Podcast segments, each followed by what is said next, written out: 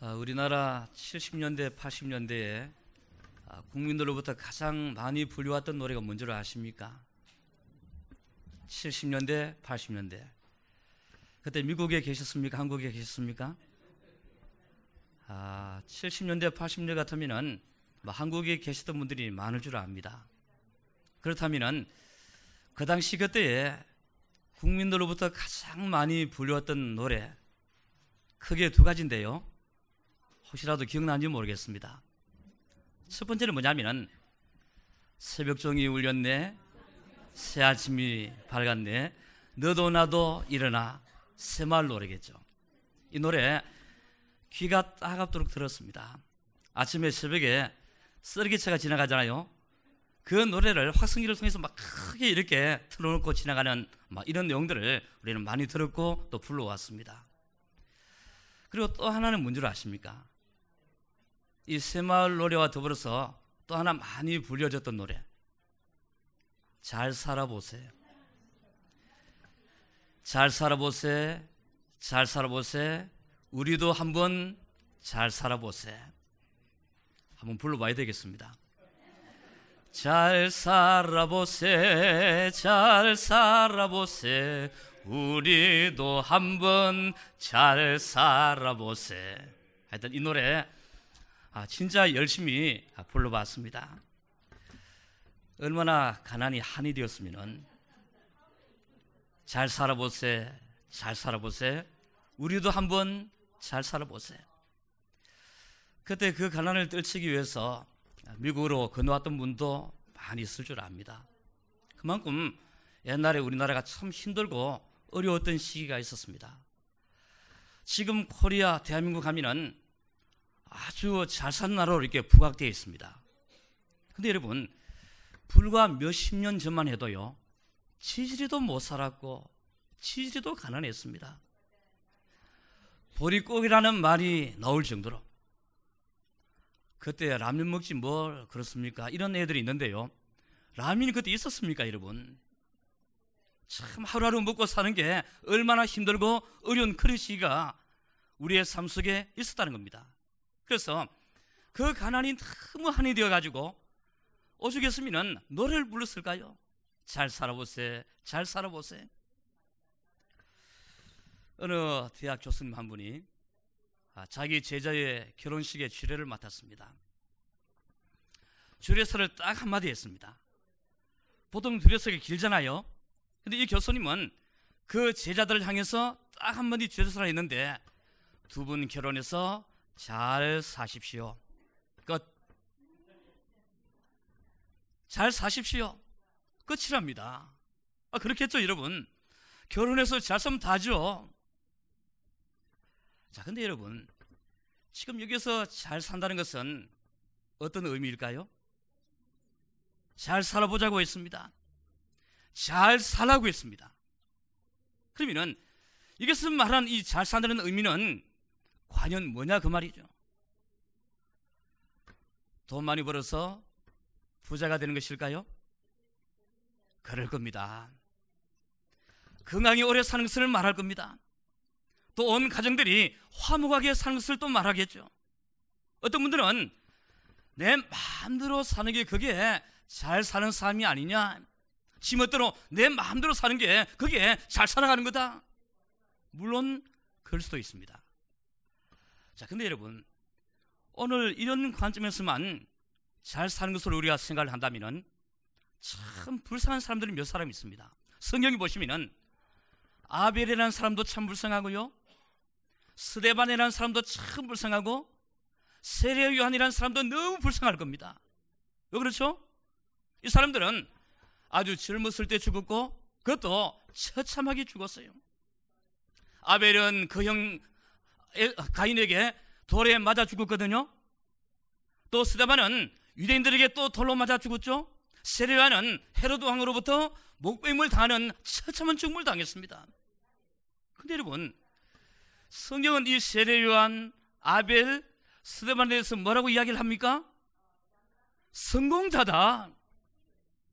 참 이상하죠? 돈 많이 벌어서 부자가 되어가지고 건강히 오래 살고 화목하게 살고 내 멋대로 잘 살아가는 이런 사람들을 보고 우리는 잘 사는 사람이다. 이렇게 정의를 하는데요. 세상 사람들이. 그런데 이런 관점에서 본다면은 아벨도 스테반도 세리완도 참 불쌍한 사람들입니다. 근데 성경은 이 사람들에 대해서 성공한 사람이다. 축복의 사람이라고 정의를 하고 있다는 것입니다. 성도 여러분 우리 성도들의 삶에 있어서 잘 산다는 것은 어떤 의미가 있을까요? 우리 성도들도 잘 살아야 되잖아요. 어떤 면에서 불신자들 이상으로 우리는 잘 살아야 됩니다. 그렇다면 우리 성도들의 삶에 있어서 잘 산다는 것은 무슨 의미냐 그 말입니다. 어떻게 살아야지 진짜로 잘 사는 것일까요? 저는 여러분들이 진짜로 잘 살기를 원합니다. 그래서 이 잘 살기 원하는 중요한 흐름을 오늘 제가 세 가지로 말씀을 드리도록 하겠습니다. 시청자여러분 오늘 이 말씀을 제대로 알아들으시고 이 말씀 속에 가신다면 어느 누구보다도 잘 사는 그래서 하나님의 축복을 든든히 누리시게 될 것입니다. 자 여러분 잘 산다는 것은 어떻게 사는 것이 잘 사는 것일까요? 첫 번째입니다. 그리스도 언약을 잡고 살아가는 삶이 가장 잘 사는 삶이다. 첫 번째 해답입니다. 그리스도 언약을 잡고 살아가는 삶이 진짜로 잘 사는 삶이다. 여러분 보십시오. 우리 성도들이 세상의 모든 다른 것들은 다 잡고 살아가는데 유독이 그리스도 언약을 잡지 못한다 못하고 살아간다고 한번 생각해 보십시오. 그 결과는 어떻게 될까요? 돈도 열심히 붙잡고 살아갑니다. 인기나 명예를 위해서 열심히 살아 들어가고 있습니다. 그리고 또 뭔가 참 재미를 위해서 쾌락을 위해서도 열심히 붙잡고 살아가거든요. 그런데 유일하게 그리스도 언약만 찾지 못하고 살아간다. 그 삶의 결과는 엄청난 고통과 실패로 이어지게 된다는 것입니다. 여러분 친절 한번 이 그리스도 언약 속에 여러분의 인생을 든든히 한번 세워보시길 바랍니다. 요한 1서 5장 1절에서 뭐라고 말씀하죠? 예수께서 그리스도이심을 믿는 자마다 하나님께로부터 난 사람이다. 어떤 사람이요? 예수가 그리스도라는 사실을 믿는 사람은 하나님께로부터 났다. 최고의 축복이죠. 더 이상의 축복이 절대로 있을 수가 없습니다. 또 요한일서 5장 5절에서 뭐라고 말씀하죠? 예수께서 하나님의 아들을 아들이심을 믿는 자가 아니면 세상을 이기는 자가 누구냐? 어떤 사람이 세상을 이긴다고요? 예수가 그리스도이심을 믿고 하나님의 아들이심을 믿는 자는 세상을 이겨낼 수 있다는 여러분 얼마나 세상이 좀 혼란스럽습니까? 힘들고 어려운 시간들이 계속해서 여러분의 삶을 위협하고 있습니다. 드디어 북한에서 또 미사일을 아, 공중으로 날려 보냈습니다. 세계가 들끓고 있습니다. 여러분, 미사일을 발사했다는 말은 무슨 말이죠? 너희들이 우리 뜻대로 안 해주면은 박살 내겠다는 게 지금. 미국을 향해서도 일본을 향해서도 우리 남한을 향해서도요 계속해서 유럽과 공간을 계속해서 이루어가고 있습니다. 그만큼 지금 세상이 불안하고 힘들고 어려운 시간들이 계속해서 진행이 되고 있습니다. 그렇다면은 이런 어려운 세상 속에서 과연 우리 성도들이 살아남는 길이 뭘까요? 더 나가서는 참으로 승리하는 길이 뭐냐 그 말입니다. 다른 것이 아니고요. 얼마나 내가 그리스도 언약을 확실하게 붙잡고 살아가느냐. 여기에 하나님의 모든 축복들이 그 속에 일어나게 될 것입니다. 그래서 마르다가 이런 고백을 했습니다. 주여 그러하외다. 주는 그리스도시요 세상에 오시는 하나님의 아들이신 줄 내가 믿나이다. 마라다의 인생에 최고의 신앙 고백이 터져 나왔습니다. 당신이 그리스도이심을 나는 믿습니다. 그리고 하나님의 살아계신 아들이심도 내가 믿습니다. 여러분, 이 신앙 고백이 얼마나 여러분의 삶 속에서 여러분의 마음에서 터져 나오느냐 그게 내가 지금 살아있다는 증거거든요. 아무리 교회를 열심히 다녀도요, 예수는 그리스도시다 이 사실을 제대로 알지도 못하고 체험하지 못한다면 세상 사람들하고 전혀 다를 바가 없다는 것입니다. 아니 여러분, 내가 10년, 20년 열심히 교회를 다녔는데 예수가 그리스도라는 사실을 전혀 깨닫지 못하고 있습니까? 또 그 사실을 내가 제대로 누리지 못하고 있습니까? 그렇다면 세상의 불신자들하고 뭐가 다를 바가 있겠습니까? 이제는 참 신앙 고백이 우리의 삶 속에서 터져나와야 되고요. 그에 따른 누림 자체가 여러분의 삶 속에 일어나야 될 것입니다.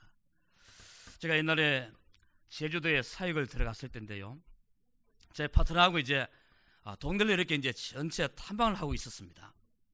한참 걸어가는데 어떤 아가씨 한 명이 아, 저 맞은편에서 히 웃으면서 그렇게 다가오더라고요. 그리고 윗두리를 벗어가지고 그 윗두리를 공중으로 빙빙 돌리면서 하늘을 봐도 정상적인 사람은 아니구나 그런 생각이 들었습니다. 이제 처음 그렇게 봤으니까 그냥 지나갔더랬습니다. 한 1시간 가까이 동안 그 지역 전체를 이제 탐방하고 이제 탐색을 했습니다. 그럼 이제 다시 그 자리로 돌아오는데요. 또 그 아저씨가 맞은편에 나타났어요. 그때도 마찬가지로 희닥거리며 웃으면서 심지어는 옷을 팍 공중으로 돌리면서 그렇게 다가오고 있었습니다. 이제 제 파트너에게 우리 오늘 저 사람 한번 따라가 보자. 어디에 사는지 어떤 사람인지 한번 확인을 한번 해보자. 그래서 이제 그 아가씨를 따라서 이제 그 집으로 이제 다가갔습니다. 마침 가니까요. 아, 마당에서 어머니가 이렇게 뭘 이렇게 다듬고 계시더라고요. 이제 딸을 맞이하는 모습을 봤습니다. 이제 체면 불구하고 그 집에 제가 들어갔습니다. 들어가서 이제 할머니에게 이런저런 이야기를 나누다가 지금 따님에게 조금 아, 정신적인 문제가 있으신 것 같은데 혹시라도 그 이유를 말씀을 좀 해주실 수가 있습니까? 정중하게 물어봤습니다. 그때 이제 그 할머니 어머님이 하시는 말씀이 아, 얘가 아주 어렸을 때에 아버지가 배를 타고 나갔다가 풍랑이 많이 일어나서 죽었다는 겁니다. 바다 위에서 시체를 찾지를 못했대요.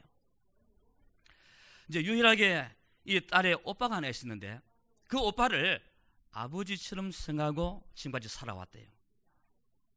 그 이제 아버지처럼 생각하고 그렇게 이제 사랑을 받고 이제 살아왔는데 근데 그 아들이 또 배를 타고 나갔다가 아버지와 똑같은 일을 당했습니다. 시체도 건지지 못할 정도로 이 바닷가에서 목숨을 잃고 말았습니다. 이 딸아이가 얼마나 충격을 받았던지 아버지처럼 생각했던 그 오빠가 바다에서 객사를 했습니다. 얼마나 충격을 받았던지 그때부터 정신이 돌기 시작했고 심지어는 실어증에 걸렸다는 겁니다. 말을 하지 못하게 거예요. 그래서 지금 말을 못한 지가 무려 한 7, 8년 정도 되었다. 그런 말씀을 들었습니다. 할머님, 저 따님에게 복음을 좀 전해도 되겠습니까? 근데 소용없다는 그 어머님 하신 말씀이 여러 교회에서 나왔는데 전혀 지금까지 소용이 없다는 겁니다. 그래서 마음대로 하라는 이제 그 아가씨를 앉혀 나누고 말씀을 전하기 시작했습니다. 우리 인생의 문제는 지금 이 사단이 우리에게 엄청난 공격을 가하고 있다. 지금 당신이 지금 이렇게 된 것도 어떤 면에서 악한 마귀가 당신의 인생을 지금 붙잡고 늘어지고 있다. 이게서 빠져나온 길은 참 복음밖에는 없다. 쭉 복음을 전했는데요. 전혀 들을 생각을 하지 않았습니다. 저도 처음에는 이 아가씨가 과연 말씀을 제대로 듣겠느냐 그렇지 않을 거라는 생각을 좀 했었습니다. 왜냐하면 정신문제 있는 사람들 집중해서 말씀을 들을 수가 없어요. 그래서 아마도 좀 힘들 거라는 그런 생각을 했지만은 한번 시도를 해봤습니다. 근데 아니나 다를까, 아니나 다를까 아무리 시도를 해도요 전혀 말씀을 들을 생각을 하지 않았습니다. 희재 뿌리고 웃고 딴짓하고 전혀 집중을 못하는 거 있죠. 그날은 제가 포기를 했습니다. 우리 파트너하고 이제 다시 집으로 돌아왔는데요. 숙소로 돌아왔는데 그 다음날 또 그 집에 들어갔습니다. 우리 다시 한번 들어가서 복음을 전하자. 마침 가니까 또 이제 그 딸이 어머니하고 같이 있더라고요. 그래 앉지 않고 또 말씀을 전하기 시작했죠. 예수가 그리스도라는 사실, 이 사실을 계속 이야기를 했습니다. 근데 어제보다는 상당히 좀 상황이 나아지더라고요. 이제 조금씩 말씀을 듣기 시작해요. 어떤 경우에는 한참 집중을 하는 이런 모습도 보여졌습니다. 그래서 당신이 사는 길은 예수님을 구주로 영접하는 거다. 어떻게 이 예수님을 영접하겠냐? 가만히 있더라고. 그래서 한번 따라 해 보라고 했습니다. 예수님 한번 외쳐보라고 했습니다. 여러분, 예수님 하는 말 얼마나 쉽습니까? 딱 한마디만 하면 되는데, 그런데 예수님 하는 말을 못 하는 거죠. 아니, 그 말을 하라고 했을 때 이빨을 꽉 깨물더라고. 여러분, 정신병자들, 마귀 들린 사람들 가만히 들어보시면요. 예수 그리스도라는 말을 잘 못해요. 우리가 예수님 아무리 이야기를 해도요. 이빨을 꽉 깨물고 전혀 예수님 소리를 못했습니다. 아, 오늘도 또 안 될까 싶은 생각이 들었습니다.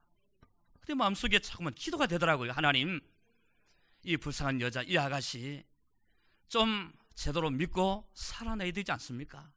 그런 간절한 마음이 들었어요. 마음속에 기도하면서 또 시도를 했습니다. 아가씨, 평생 이렇게 살겠느냐? 평생을.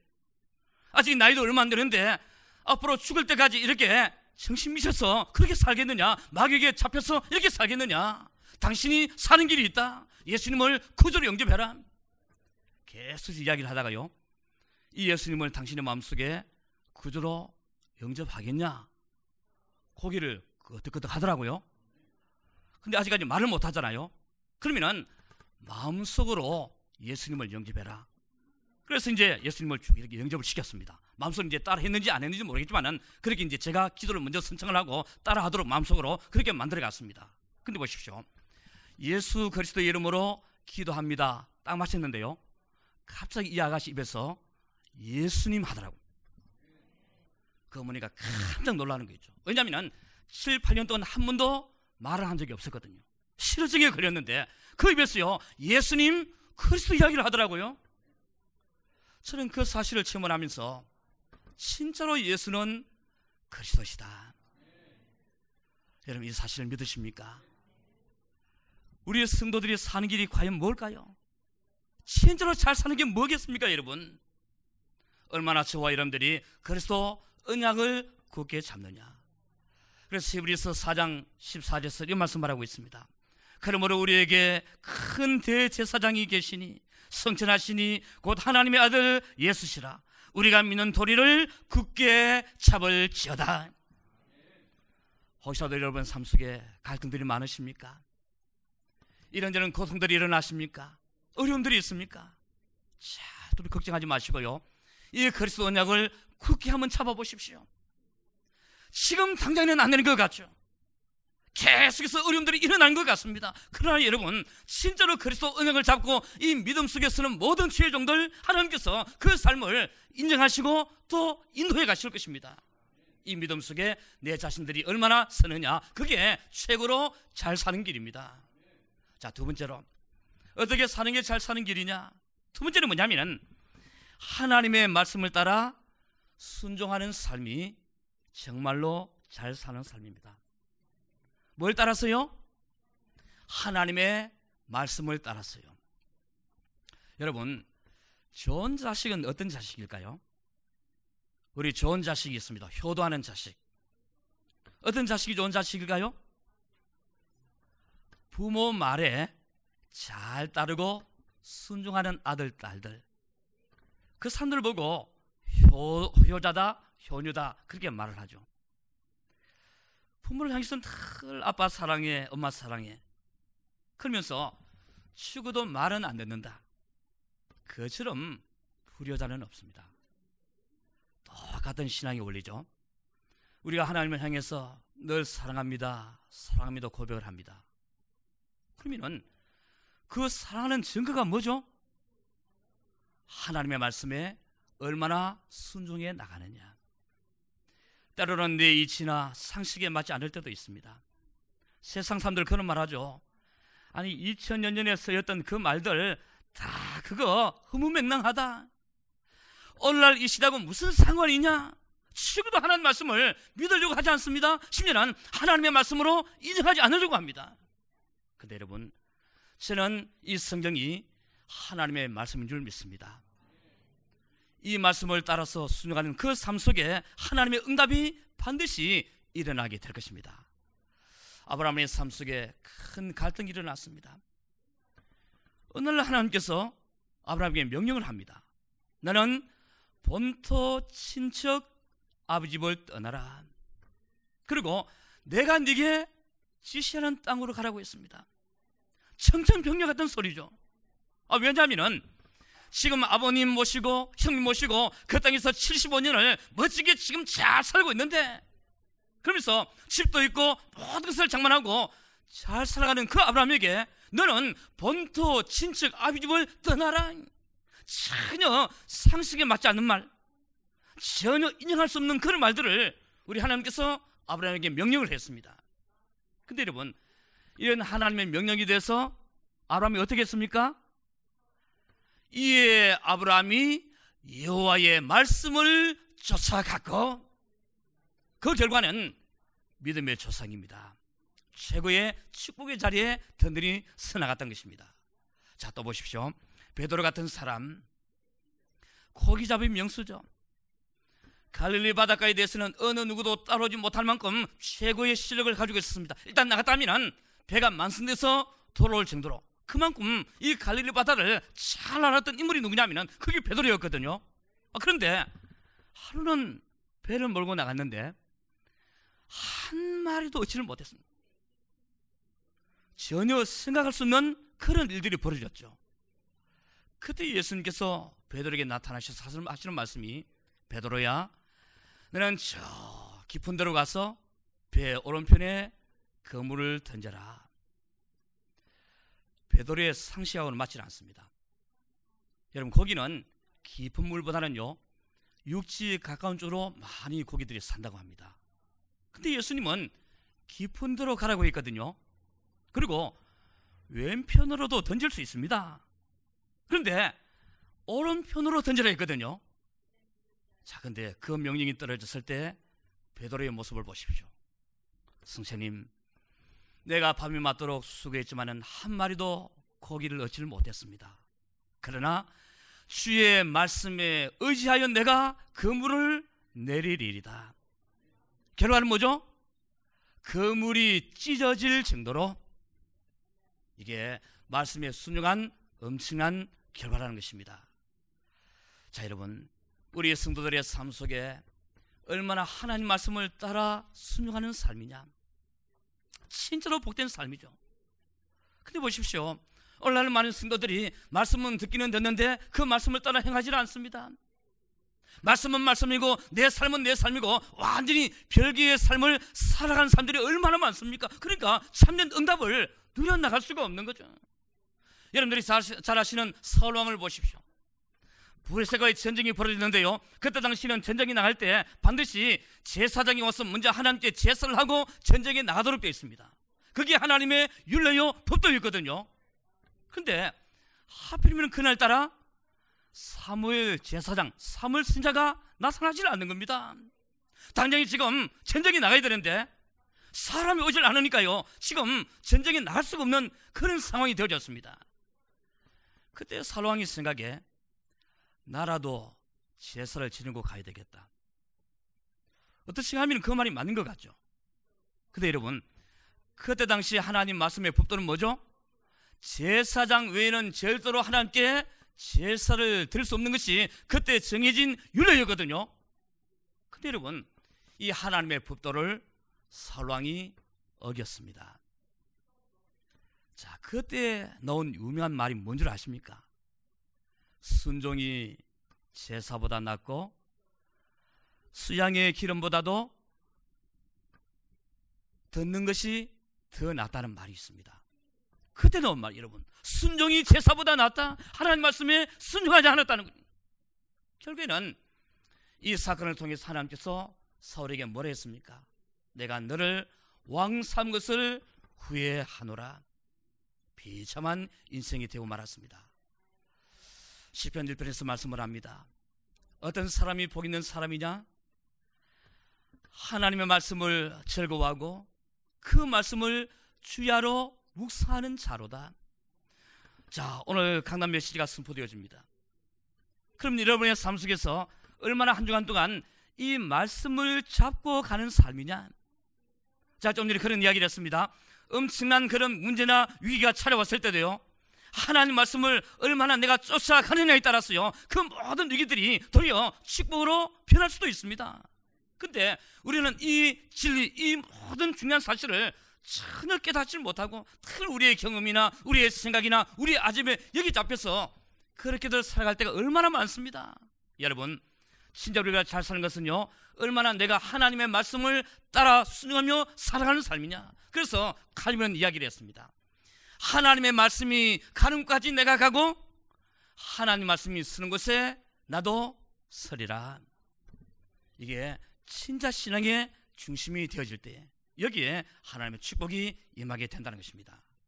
자, 마지막 세 번째입니다. 어떻게 사는 것이 잘 사는 삶이냐? 자, 첫째는 그리스도 언약을 잡고 살아가는 삶이 가장 잘 사는 삶이라 했습니다. 두 번째는 뭐죠? 두 번째는 하나님의 말씀을 따라 순종하는 삶이 잘 사는 삶이라 했습니다. 그리고 마지막 세 번째는 뭐냐면은 우리의 자녀들, 우리의 후대 렘넌트를 얼마나 잘 키우느냐. 이 후대를 잘 키우는 삶이 그게 잘 살아가는 것입니다. 어떤 분이 이런 이야기를 하더라고요. 아, 나는 내 자식이 잘 커주면 더 이상 바랄 게 없어. 내 자식이 잘 커주면 더 이상 바랄 것이 없다는 그런 부모의 심령을 이야기를 했습니다. 이 말은 저와 여러분들에게도 똑같이 적용이 될 겁니다. 아무리 돈을 많이 벌어도요. 아무리 좋은 일이 있어도 자녀들에게 사고가 일어나고 자녀들이 어려움을 당하면 못 견뎌하는 게 그게 우리 부모들의 심정들이죠. 그러니까 여러분 우리 자녀들이 얼마나 잘 커주느냐 부모의 모든 기쁨이 여기서부터 시작이 되어집니다. 자, 근데 보십시오. 어떻게 키우는 게 그러면은 잘 키우는 삶일까요? 우리 교회 내도 렘넌트들이 있습니다. 또 여러분들의 자녀들이 있습니다. 바깥에 나가 보면 수많은 우리 자녀들이 있습니다. 후대들이 있거든요. 그러면은 특히 내 자녀들, 우리 후대들 어떻게 키우는 것이 그게 진짜 잘 키우는 것일까요? 다른 것이 아니고요. 지금 여러분이 가지고 있는 이 언약 있죠. 예수가 그리스도라는 이 언약을 얼마나 내 자녀들에게 잘 전달해 주느냐. 이게 정말로 내 자녀를 잘 키우는 것입니다. 이걸 가장 잘 실현한 사람이 요게벳입니다. 한 시대의 최고의 지도자 모세가 나타나기까지요. 그 모세를 향한 요게벳의 친절 중심의 그 교육. 너는 하나님의 자녀다. 너는 언약의 백성이다. 너는 이스라엘 선민이다. 그 사실을 요게벳이 계속해서 저절 물을 때마다 이야기를 했거든요. 그러니까 모세는 그 하나님의 법에서 떠나질 않았습니다. 결국에는 한 시대 속에서 최고의 지도자로 나타날 수가 있었다는 것입니다. 아, 신명기 6장 4절 5절에 보시면요. 우리 하나님은 오직 유일하신 하나님이시니 너는 마음을 다하고 힘을 다하고 뜻을 다하여 주 너의 하나님을 사랑하는 말이 있습니다. 근데 그 말씀 바로 뒤에 6장 9절에 보시면요.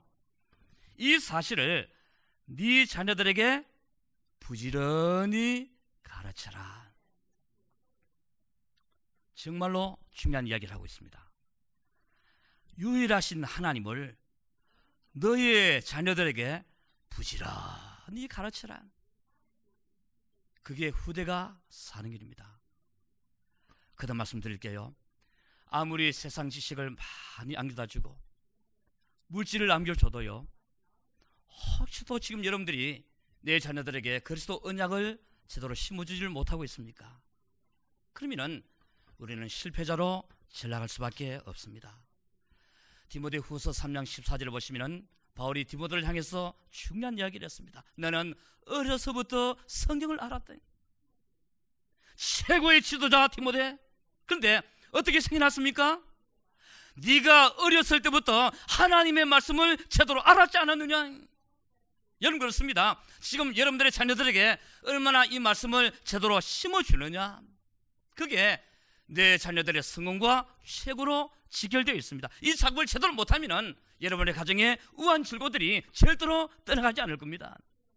오늘 본문에 뭐라 했습니까, 여러분? 부활하신 예수님께서 베드로에게 마지막 주신 상이 뭐죠? 너는 내 어린 양을 먹여라. 후대 살려라는 거죠. 후대를 살려놓지 못하면 계속되는 이 재앙과 저주를 어느 누구도 막을 수가 없습니다. 여러분, 여러분의 자녀 사랑하시죠? 아무도 사랑하지 않으신 것 같아요. 여러분의 자녀 사랑하십니까? 그렇다면 지금 여러분들의 자녀들에게 이 그리스도 언약을 얼마나 제대로 심어주고 있습니까? 출가한 자녀라 할지라도 만날 때마다 이야기를 하십시오. 예수는 그리스도시야. 우리 어린 자녀들은 더군다나 이 사실이 중요합니다. 물론 세상의 교육도 중요하겠죠. 그러나 진짜 진짜 중요한 것은요. 우리 아이들 속에 얼마나 복음이 제대로 담겨지느냐, 언약이 제대로 전달되어지느냐. 이 작업을 못하면은 우리 앞으로 오는 모든 고통과 진난을 절대로 피할 수가 없다는 사실입니다. 어, 칠남매를 둔 어떤 할머니 한 분이 계시는데요. 아, 시장의 난전에서 무려 45년을 장사를 했습니다. 채소를 다듬고 나무를 다듬었어요. 그 칠남매들을 전부 다 명문대학을 명문대학을 졸업하게 만들었습니다. 그만큼 있으면 성공을 것 같죠. 여러분 45년을 그렇게 한다는 거 그거 참 쉬운 일이 아닙니다. 근데 보십시오. 그 옆에 이제 시장 통해서 같이 일하는 다른 동료들이 하는 말이 저 할망구는 아주 꿀이야 꿀이 꿀이라는 말은 자기 것을 잘 안 내놓는단 말이죠. 커피 한 잔을 사는 법이 없었대요. 40년을 지내오는 동안 아니 커피 한 잔 살 수 있잖아요. 근데 커피 한 잔을 사지 않을 정도로 그만큼 인색할 정도로 그렇게 돈을 모으고 또 아이들을 공부를 시켰다는 겁니다. 아, 기자가 물어봤어요. 이 할머니에게. 할머니, 모은 재산 다 어떻게 하시렵니까? 또 돈 모아서 뭘 하시렵니까? 물어보니까 그 할머니 하시는 말씀이 내 자녀들에게 나누어 줄 겁니다. 모르십니다. 그 할머니 수준에서는 그게 최고이겠죠. 근데 여러분, 아무리 많은 재산 내 자녀들에게 물려줬다 할지라도요. 아무리 세상 교육 열심히 잘 시켜줘도 혹시도 여러분 속에 그리스도 언약을 제대로 신실하게 전달하지 못했다. 그런 마음이 드신다면 오늘 이 시간부터 다시 한번 여러분 결단하십시오. 내 살아생전에 어떤 일이 있더라도 이 그리스도 언약을 내 자녀, 내 아이들에게 심어주겠다. 이 믿음의 결단들이 여러분 속에 일어나야 합니다. 여러분 이 작업을 하십시오. 적어도 여러분의 가정이 행복한 가정이 되기 위해서는 여러분의 자녀들이 제대로 성공하기 위해서는요. 이 사실을 꼭 한번 전달을 하시길 바랍니다. 저희 딸이 이제 한국으로 떠난 지 3년이 지금 훌쩍 넘었습니다. 시간이 참 빨리 가는 것 같아요. 어, 그때 당시 한참 한국으로 간다 할 때에 아, 이런저런 방법으로 참 막아보려고 애를 썼지만은 그게 마음대로 잘 안 되더라고요. 이제 결국은 허락을 했습니다. 근데 이제 한국에 보내기로 이제 그렇게 허락하라고 이제 결정을 했는데 제 마음속에 참 한이 됐던 게 뭐냐면은 아, 얘들이 좀 어렸을 때에 그때 좀 인간적으로 뭐 놀이공원에도 좀 같이 가지고 또 엄마로서 아빠로서 좀 더 잘해줬더라면 하는 막 그런 생각들이 이게 이제 미안해서 끊이질 않더라고요. 이제 둘이 마주 앉아서 이제 이런저런 이야기를 하다가 내가 그런 이야기를 했습니다. 혜연아, 아빠가 네게 참 미안하다.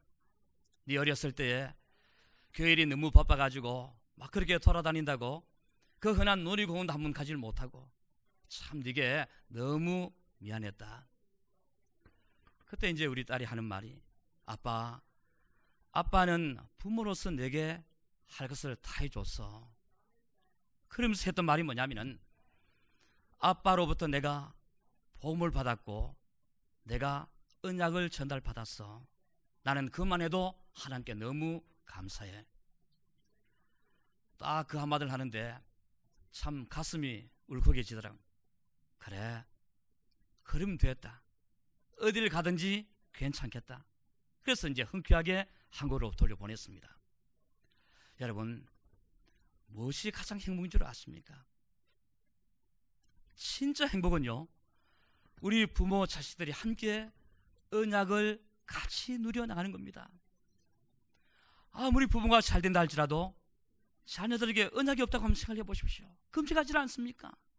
또 내 자녀들은 참 예수 잘 믿는데 부모는 전혀 신앙과는 상관없다. 그 사람도 진짜 불쌍한 사람이 되겠죠. 그래서 최고의 행복은 부모 자식들이 얼마나 은혜 속에 든든히 살아갈 수 있느냐. 그 가정은 진짜로 행복한 가정이 되어진다는 것입니다. 이 축복을 여러분의 가정에서도 마음껏 누려 나가시기를 주의 이름으로 축원합니다. 이제 말씀을 맺겠습니다. 여러분 오늘 제가 서두에서 말씀을 드렸습니다. 우리도 한번 잘 살아봅시다. 노래만 뭐잘 살아보세, 잘 살아보세, 우리도 한번 잘 살아보세 그게 아니고요. 진짜 한번 잘 살아봐야 되거든요. 늘 불평하고 원망하고 미워하며 터집다면서 그렇게 살지 마시고요. 우리 멋지게 한번 잘 살아봐야 되겠죠. 그래서 이렇게 잘 사는 길이 있다면은 그리스도 언약을 잡고 사는 길이다. 말씀을 따라 순종하는 길이다. 들어가서는 우리 후대 자녀들을 믿음 안에서 잘 키우는 것이다. 여러분들이 이 세 가지 작업을 제대로 해 나가신다면은 이번 한 주간도 아니 여러분의 모든 남은 생에 하나님의 최고의 축복이 따라오게 될 것입니다. 이 축복 속에 든든히 서 나가시기를 주의 이름으로 축원합니다. 전나가신 아버지 하나님, 우리가 진짜로 이 땅에서 잘 사는 길이 무엇일까요? 세상의 불신자들처럼 잘 입고 잘 먹고 더 좋은 집에서 살면 그게 진짜로 잘 사는 길일까요? 물론 세상의 축복을 우리 함께 누려 나가야 되겠지만은 이제는 우리의 승도들의 삶 속에 진짜로 하나님 말씀을 따라가게 하시고 그리스도 언약을 잡게 하시고 이 그리스도 언약을 우리의 후대들에게 신실하게 전달할 수 있도록 인도해 주옵소서. 그래서 이러한 축복을 온 가정의 식구들이 함께 누리며 늘 축복 속에 살아갈 수 있도록 역사해 주옵소서. 또 하나님께 이제 귀한 예물을 드리려고 합니다. 세계 순사대의 헌금을 통해서 우리가 함께 선교제에 참여하는 이 축복들을 같이 누려 나갈 수 있도록 역사해 주옵소서. 예수 그리스도의 이름으로 기도드리옵나이다. 아멘.